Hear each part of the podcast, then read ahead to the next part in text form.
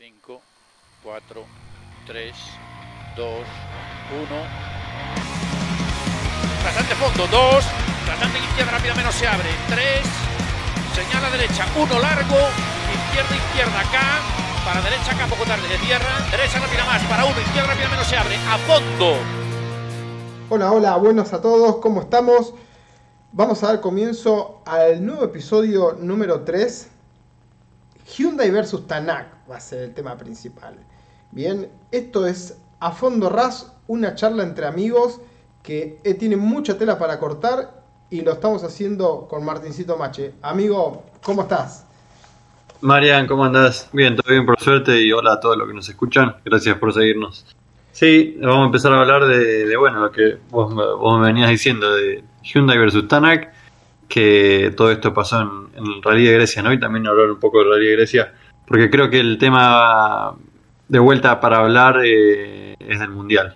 Realmente es muy loco porque también, o dentro de nuestra opinión y cómo lo vemos hasta, podríamos decir, como piloto, como espectador y como una simple opinión entre amigos. En el primer episodio hablamos de lo que iba a ser tipo las decisiones, la cabeza de los pilotos, los equipos, cómo se venían los próximos rallies, que son rallies prácticamente de definición de campeonato y cómo afectaría a uno y a otro. Qué loco que se sigue dando todas esas charlas que hablamos al principio, ¿no? Sí, tal cual. De vuelta, o sea, es como que siempre salió con el mismo... con la misma conversación, pero de que Rovanperä de vuelta se está quedando corto, y todos los demás siguen apretando, pero bueno, ahora cambió esto de que hay una peleadita interna que ya se había visto un poco en Bélgica, capaz, de Tänak y Neuville. Fue terrible. Bueno, eso igual lo vamos a agregar más adelante, pero sí, claro. Fue terrible. Claro, acá... Lo que sí... Sí. Los que sí me callan son los de Ford, que yo había dicho que los de Ford no andaban ni para atrás, pero están andando bien, la verdad. Los autos al menos están andando bien. Sí. Ahí en Grecia estuvo Lauvet y Loeb los dos primeros días punteando muy tranquilos. Sí. Bueno, nada, lo de Ford también un poco es el tema que hablamos anteriormente en otros episodios, porque... Uno por ahí al principio decía, bueno, le falta un poco de piloto. Pero también el auto no es el mismo tipo, la misma marca tan competitiva como generalmente es. Y hoy estamos viendo que auto hay, pilotos hay. El auto va, sí. No, yo creo que el auto un va. De suerte, ¿viste? También. Sí, yo creo que el auto va, pero no siguen yendo los pilotos, a mi gusto. O sea... Pensando que al web no lo tenés en todos los rallies. Claro. Entonces tenés que buscar a alguien que al menos esté, no sé, en el top 5 ahí. Y claro. Lo tienen, pero sin suerte, tal cual. Claro, que sepas que por lo menos tenés un piloto que puede llegar a salir cuarto, quinto, sexto, pero que va a ser regular en esos puestos. No que, claro. Que estés tipo, bueno, otra carrera sin nada. Pero bueno, es como... Exacto, que igual casi en Grecia se quedaron sin el pan, casi sin el pan y la torta, pero bueno, por lo menos pudieron aseguraron un cuarto y quinto, pero bueno, obviamente no fue peleando nada más que aseguraron ese lugar por cuestión de que los demás autos se rompieron. Está bien. Igual siempre digo que ¿viste? hay que estar. Porque, no, ni hablar, esto es una locura lo que manejan y nosotros opinamos... Muy desde afuera. Sí, no, digo, pero viste, más, o sea, para poder llegar quinto hay que estar para poder ganar esas posibilidades. También, ¿viste? Sí. Hablando siempre que, bueno, todos al mismo nivel y que en condiciones, bueno, si por ahí haces las cosas muy mal, ni siquiera tenés esa chance de salir en un quinto puesto, ¿viste? Pero bueno. Claro, pensá que ahora en Grecia, si no me equivoco, había inscritos 13 World Rally y terminaron 6. Así que fue dura también la carrera. Sí. Durísima. Sí, me encantó igualmente, o sea, nada, los trayectos, los pisos, muy buenos. No, bueno, para mí uno de los rallies más lindos que hay en el Mundial. Sí, muy bueno. Sí. Muy bueno, sí. No, aparte interesante todo, porque por ejemplo el primer viernes salieron sin asistencia, para nada. Todo un viernes entero sin asistencia y sin gomas. Claro. Creo que más del 110 kilómetros, una cosa así, de carrera. sin contar el enlace, y todo eso le hicieron sin asistencia y estuvo bueno, la verdad, ver eso. Hacía rato creo que no se veía. Sí. Lástima que bueno, uno de los primeros en romper fue el Ford, que es como que uno piensa y dice, bueno, vamos a ver si esta vez Ford termina el día a full ahí peleando la punta, y viste, tipo arrancó ya rompiéndose uno y dice, se la pegó, la punta se rompió. Viste, siempre como decimos, bueno, será otra vez la carrera que viene complicada para Ford. Y bueno, después sí, no, yo creo que ya para Ford, este año yo creo que para Ford ya no... Pueden tener un resultado, pero no pueden aspirar mucho más que a terminar las carreras. Pero no digo que el auto sea malo, sino que bueno, es mala suerte y que capaz que no están al 100% los pilotos como los demás equipos. Claro. Bueno, se rumorea que va a haber algunos quizás cambios de piloto en Ford. Sí, eso lo estuve escuchando un poco, lo estuve leyendo, e interesante por ahí, uh-huh. que bueno, de última después lo hablamos después, pero que Tänak y Evans pueden que estén en charlas con Ford para el año que viene, es bastante interesante, sí, sería muy lindo equipo ahí, te digo. Sí, sería la vuelta de Elfyn Evans también a Ford, que aparentemente le tiene un cariño bárbaro. Pues, pero bueno, no se sabe todavía. Claro. Después también leí que Toyota iba a seguir igual, ¿viste? Así que. Claro, pero bueno, lo que seguramente. Cosas que están pasando por algo pasan también, ¿no? Que sí. Ahí creo que es donde entra un poco lo que sucedió este fin de semana, o sea, de la carrera anterior. Y por ahí es también que sale lo que sería el título para este podcast, Hyundai versus Tänak, o sea, entre cosas que están pasando y que eso es como que ramifica a otras posibilidades, como lo que estamos hablando de Ford, que puede quizás... Claro, tal cual. Sí, tal cual. Sí. Vemos que acá tuvimos un rally con podio para Hyundai, completo. Sí. Completo. Y sin embargo... como que no fue 100% alegría. No fue lo que tenía que... Sí, no fue para nada, no fue alegría para nada. Al contrario, fue... Creo que si no hubiera pasado eso hubiera estado todo mejor. Claro, tal cual. Bueno, sí. Tenemos lo que fue un podio, para el que no sabe, el podio terminó primero Neuville, segundo Tänak, tercero Dani Sordo, que con... El Dani lo vemos que ahí arranca y donde va bien y anda derechito... Es un piloto que va a ir al podio. No, es un maestro. Es un maestro, boludo. Yo no puedo entender cómo todavía no tiene un auto al 100% durante todas las fechas, ¿viste? Porque comparte auto. Porque lo pones y sale de cuarto a primero. Siempre está en el podio. Claro, tal cual. Tal cual, no, la verdad es que muy, muy buena carrera hizo Dani Sordo. Bueno, se ganó un podio bien ganado. Sí, totalmente. Y acá en el podio, entre qué foto, primero y segundo puesto, es donde nace un poco la cuestión de un Tänak, podemos decir, ¿caliente o recaliente? ¿Cómo la ves vos? No, yo creo que está recaliente. No, pero bueno, es también cómo es Tänak, me parece. Yo... Para mí, hoy en día es el piloto número 1 del mundial, uh-huh. El más rápido, y es el mejor piloto que hay para mí, hoy en día, en el mundial. Sí. Que los resultados lo acompañen o no sé, pero para mí es el más rápido y el que más corre rally, porque es el que más también está arriesgando siempre. No afloja ese chabón. Cuando no anda, porque el auto no anda, o porque no sé, pero yo creo que el tipo es el mejor piloto hoy en día. Pero lo que voy... A lo que veo que Tänak es muy... Tiene todo lo bueno de ser un buen piloto, pero también es medio una nena. Yo recuerdo que salió campeón con Toyota, ¿no? Pero también con Toyota se quejaba de que el auto no andaba, de que esto, que el otro. Y vos sabés que cada entrevista que se ve que se le hace a Tänak, el flaco está diciendo no, pero el auto anda mal, el auto no anda, el auto no dobla, no es cómodo, que esto, que el otro. Entonces es raro, ¿no? Esa opinión, porque... La verdad que el auto viene andando muy bien. Claro. ¿Viste en que todas las entrevistas se queja, sí. Para mí el auto no es malo. Claro. Es como que se dan varias posibilidades, ¿no? Porque Lo dice el dicho, el que no llora no mama.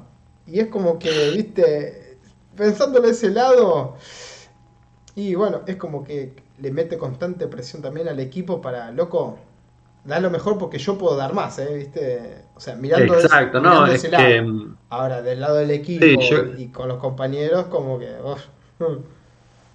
Sí, no, yo creo que volviendo a los capítulos anteriores que hicimos, también te decía, tenés a dos pilotos número uno en un equipo, y el tema es que ese equipo está basado en Neuville, o sea, el auto ese está construido para que Neuville lo maneje cómodo, Neuville lo maneje bien, ¿entendés? Claro. Es como que ahora que entró, bueno, no entró ahora, no entró hace varios tiempo ya, pero es como que ahora realmente el piloto número uno es Tänak, pero le siguen dando el cariño a Neuville, y también al mismo tiempo está bien, porque si acá es lo que la discusión, ¿no?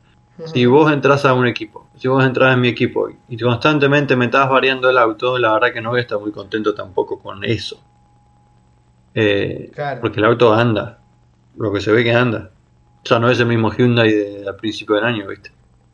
Claro, yo creo que a Tänak, obviamente netamente es una opinión mía.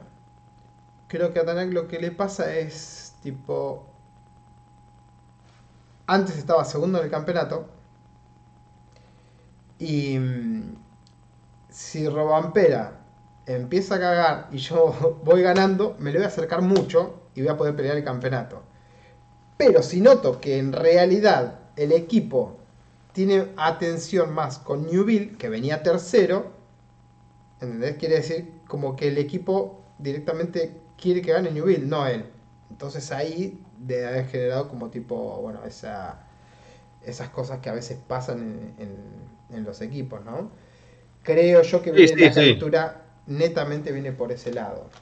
No, pero ya la calentura viene antes, me parece. No solamente de esta fecha. Esta fecha fue la que rebalsó el vaso. Sí, el resultado fue primero Neuville, segundo Tänak y tercero Sordo.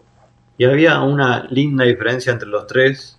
Entonces el tema fue llegando al sábado a la tarde, ya estaban los tres resultados, primero, segundo y tercero. Claro. Entonces la diferencia llega al domingo cuando no cae la orden de equipo de che, déjenlo pasar a Tänak. Uh-huh. Total, el 1, 2 y 3 lo vamos a tener igual. Claro. ¿Entendés? Claro. Ellos pusieron la excusa de que no había que arriesgar nada y que había que terminarlo así como estaba. Y le dijeron, a ver, la orden fue tipo, no hubiese quedado primero, Tänak segundo y Sordo tercero. Pero bueno, Tänak no la aflojó en ningún momento. De hecho le ganó el Power Stage y todo. Uh-huh. Pero lo que voy es que, claro, vos tenés a Rovanperä con 207 puntos, Tänak ahora con 156 porque salió segundo. Si hubiera salido primero, claro, ya estarían 160 y pico, que es una diferencia, claro. Y aparte ya es un peso más de che, tipo, me viene agarrando 3 carreras seguidas, ¿entendés? Sería un peso sobre Rovanperä.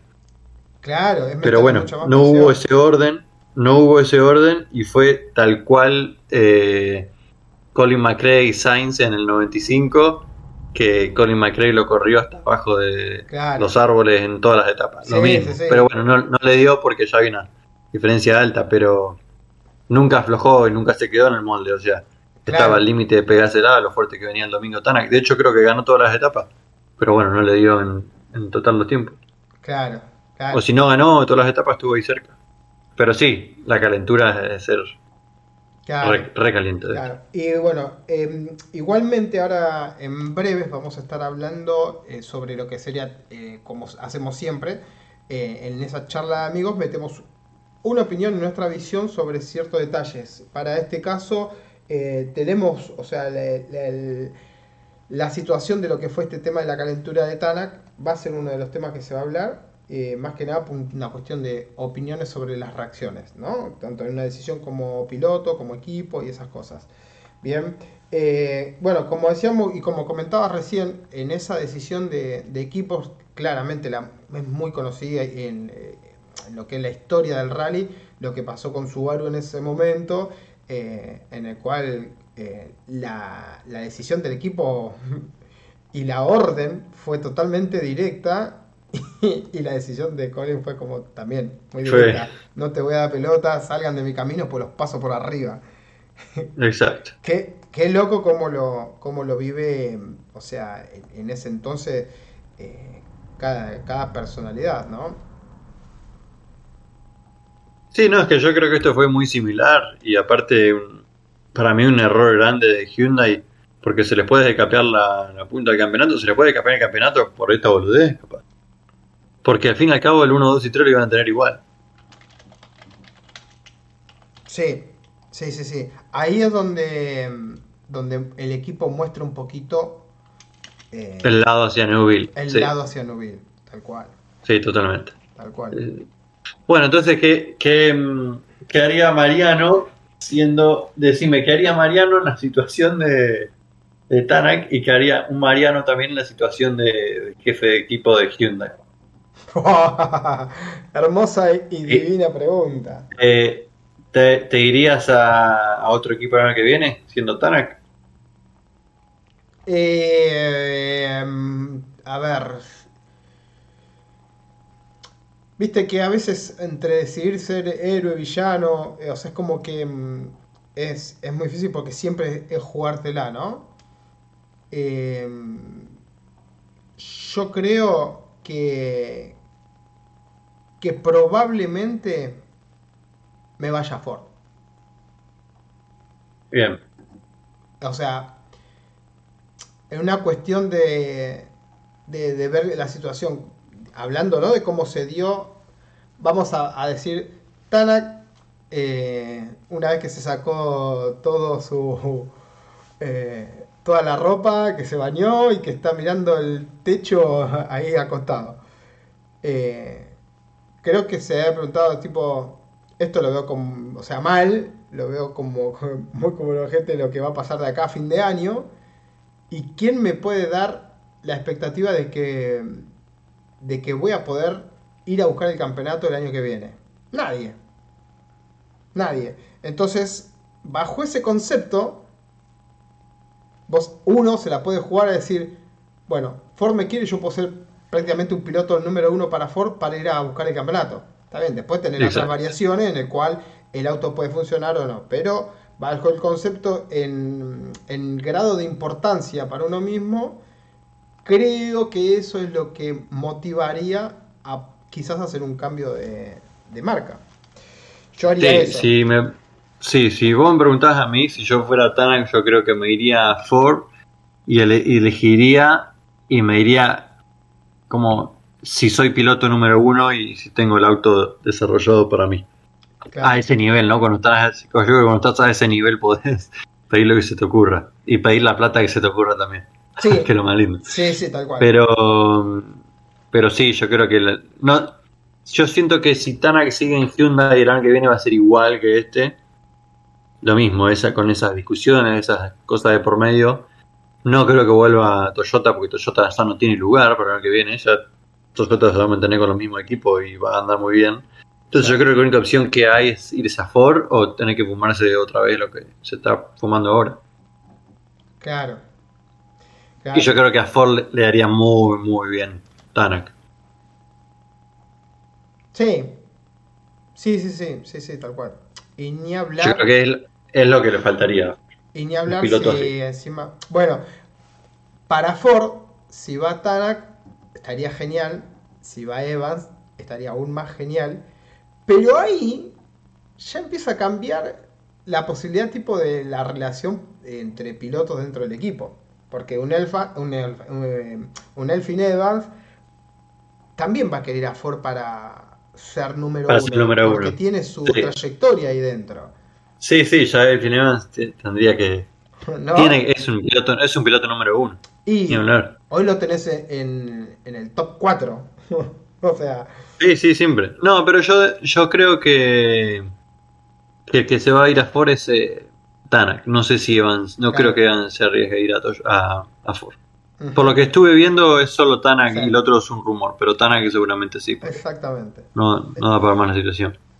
Exactamente. Eso es lo que, pero... es lo que se está viendo dentro de lo que sería la asistencia, los pasillos de la asistencia del Rally Mundial.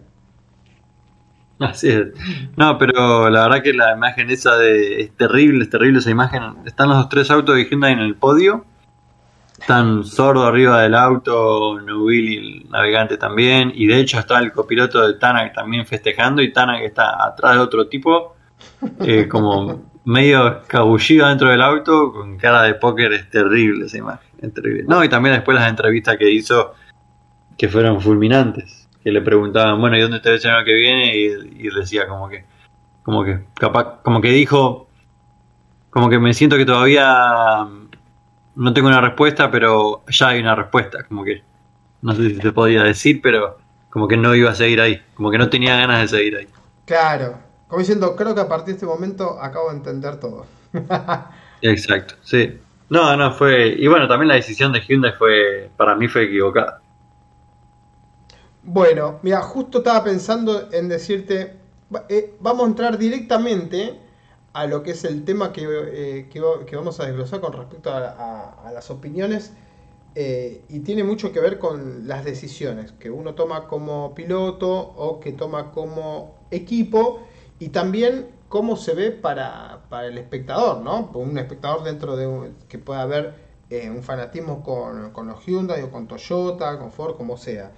Y está bueno, ya vamos entrando, y lo que vos estás comentando sobre las decisiones. Yo creo que ahí es donde está todo, ¿no? Es lo principal. Y digamos que Hyundai como equipo, y creo que mantiene la línea, o por lo menos con respecto a Neuville, que creo que para todo el mundo sabe como que es el piloto de Hyundai, o al que más le da. Sí, el criado de... Sí, como que es el piloto de Hyundai es Neuville.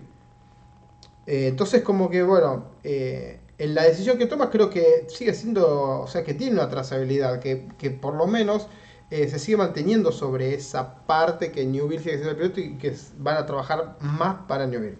Después está la otra parte, ¿no? No sé. Sí, pero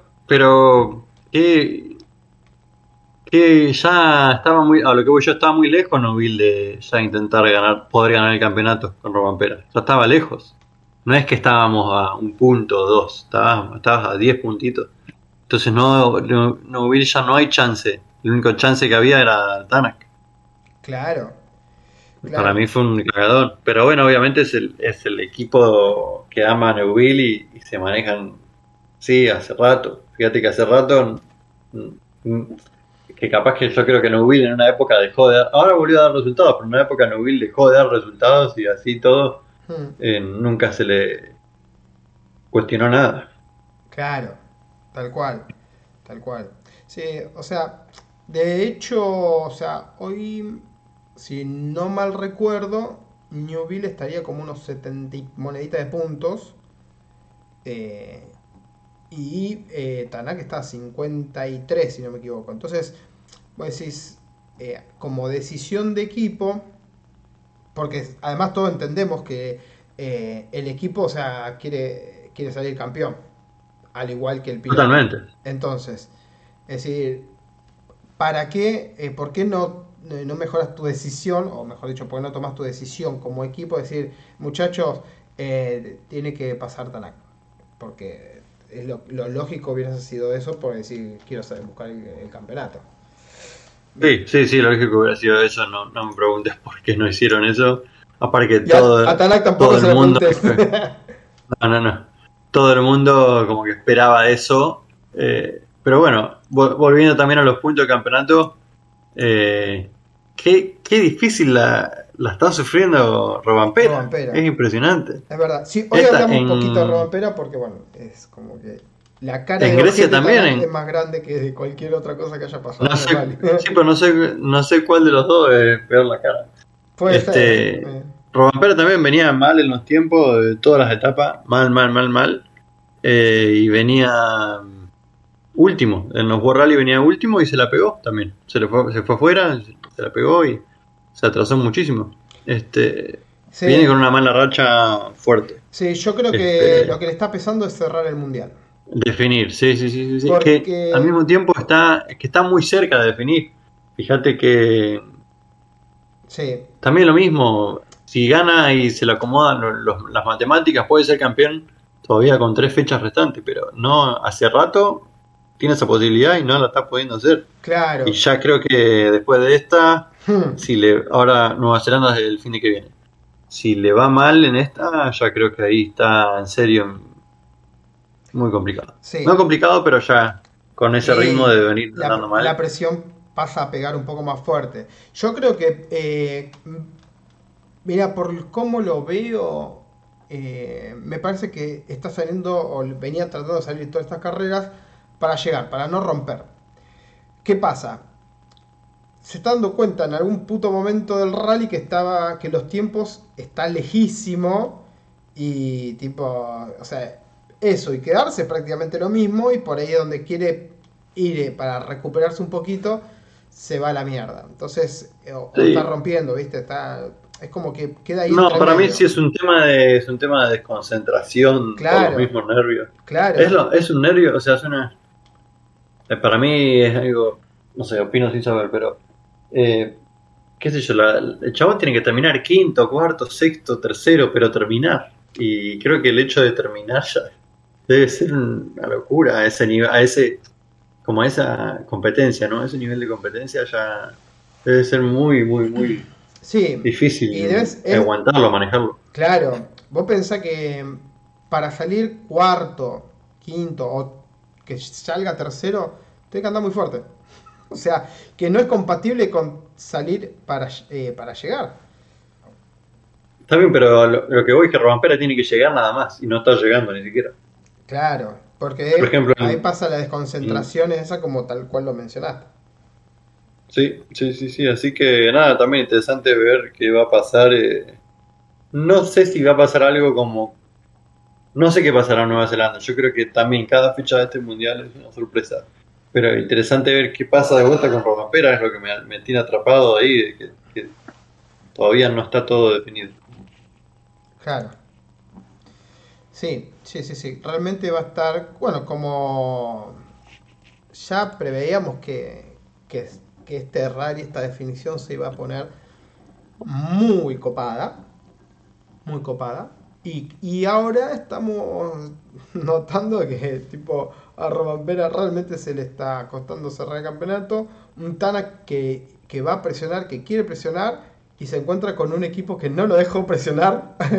Mucho al más cual. Para esta situación que vive Rovanperä, y así todo igualmente no puedo cerrar el campeonato. Lo que pasa es que bueno, quedan las últimas 3 fechas y ahora es como hay una diferencia de puntos, pero sí. Claro, ahora es como que bueno, después de yo creo que si suma algún puntito considerable Rovanperä en Nueva Zelanda, en España sale campeón. Puede ser. Sí. Qué interesantes los rally que quedan, ¿eh? A ver qué tenemos. Lindo. Nueva Zelanda, España y Japón. Japón, que hace rato no se corre. Uh-huh. Sí. Hace 12 años, si no me equivoco, una cosa así. Así que sí. Ese dato no lo recuerdo bien, pero sé que sí, hace bastante que no se corre. Sí, sí, así es. Bueno, yo creo que para el próximo programa lo que yo te voy a plantear es de hablar del Ara Rally, del rally de Estados Unidos. Estuve la semana pasada en Wellsboro, Pensilvania. Estuve con Javier Castro, que fuimos a hacer una asistencia de un auto. Pasaron muchas cosas locas, así que me gustaría contarte la historia completa como fue. El rally acá es muy diferente a lo que vemos por tele y lo que pensás que está bueno. Yo creo que no está tan bueno como parece, pero te lo dejo para el próximo programa. Bien. Bueno, así que sería un buen tema para charlarlo. Pero fue un viaje muy lindo. Fue un viaje de una semana que recorrimos acá. La verdad es que la mitad de Estados Unidos viajando, pero estuvo interesante y estuvo bueno también ver cómo se manejan acá, porque es muy, muy diferente. Es muy diferente y también me pone contento de que, ¿cómo te puedo explicar? A veces lo que tenés en casa o lo que tenés localmente decís, ah, está bueno, pero afuera lo deben hacer mejor o cosas así. La verdad que te das cuenta a mí, que no. personalmente te das cuenta que no, y que el nivel allá en Argentina es muy bueno. Claro, claro, bueno, eso es algo que es un muy lindo tema, que bueno, que de cierta forma algo ya estoy viviendo, porque era lo que venías viviendo día a día, en el cual era muy loco hasta escucharlo. Me sorprendía a mí escucharlo en su momento, esos ciertos detalles. Para el próximo podcast va a ser va a ser el tema, dentro del tema principal, dentro de las opiniones, dentro de lo que pasó y vamos a contar. Y también vamos a estar analizando, como generalmente hacemos, lo que es el Rally Mundial. Para este caso, bueno, es la fecha de Nueva Zelanda, que mañana ya van a estar seguramente haciendo ruido y va a traer muchas y lindas novedades. Así que, bueno, nos vamos a preparar para estar atentos a lo que sucede en este próximo rally, ¿verdad, Mate? Sí, Marian, así es. Ahora ya nos ponemos en etapa de enlace a la semana que viene.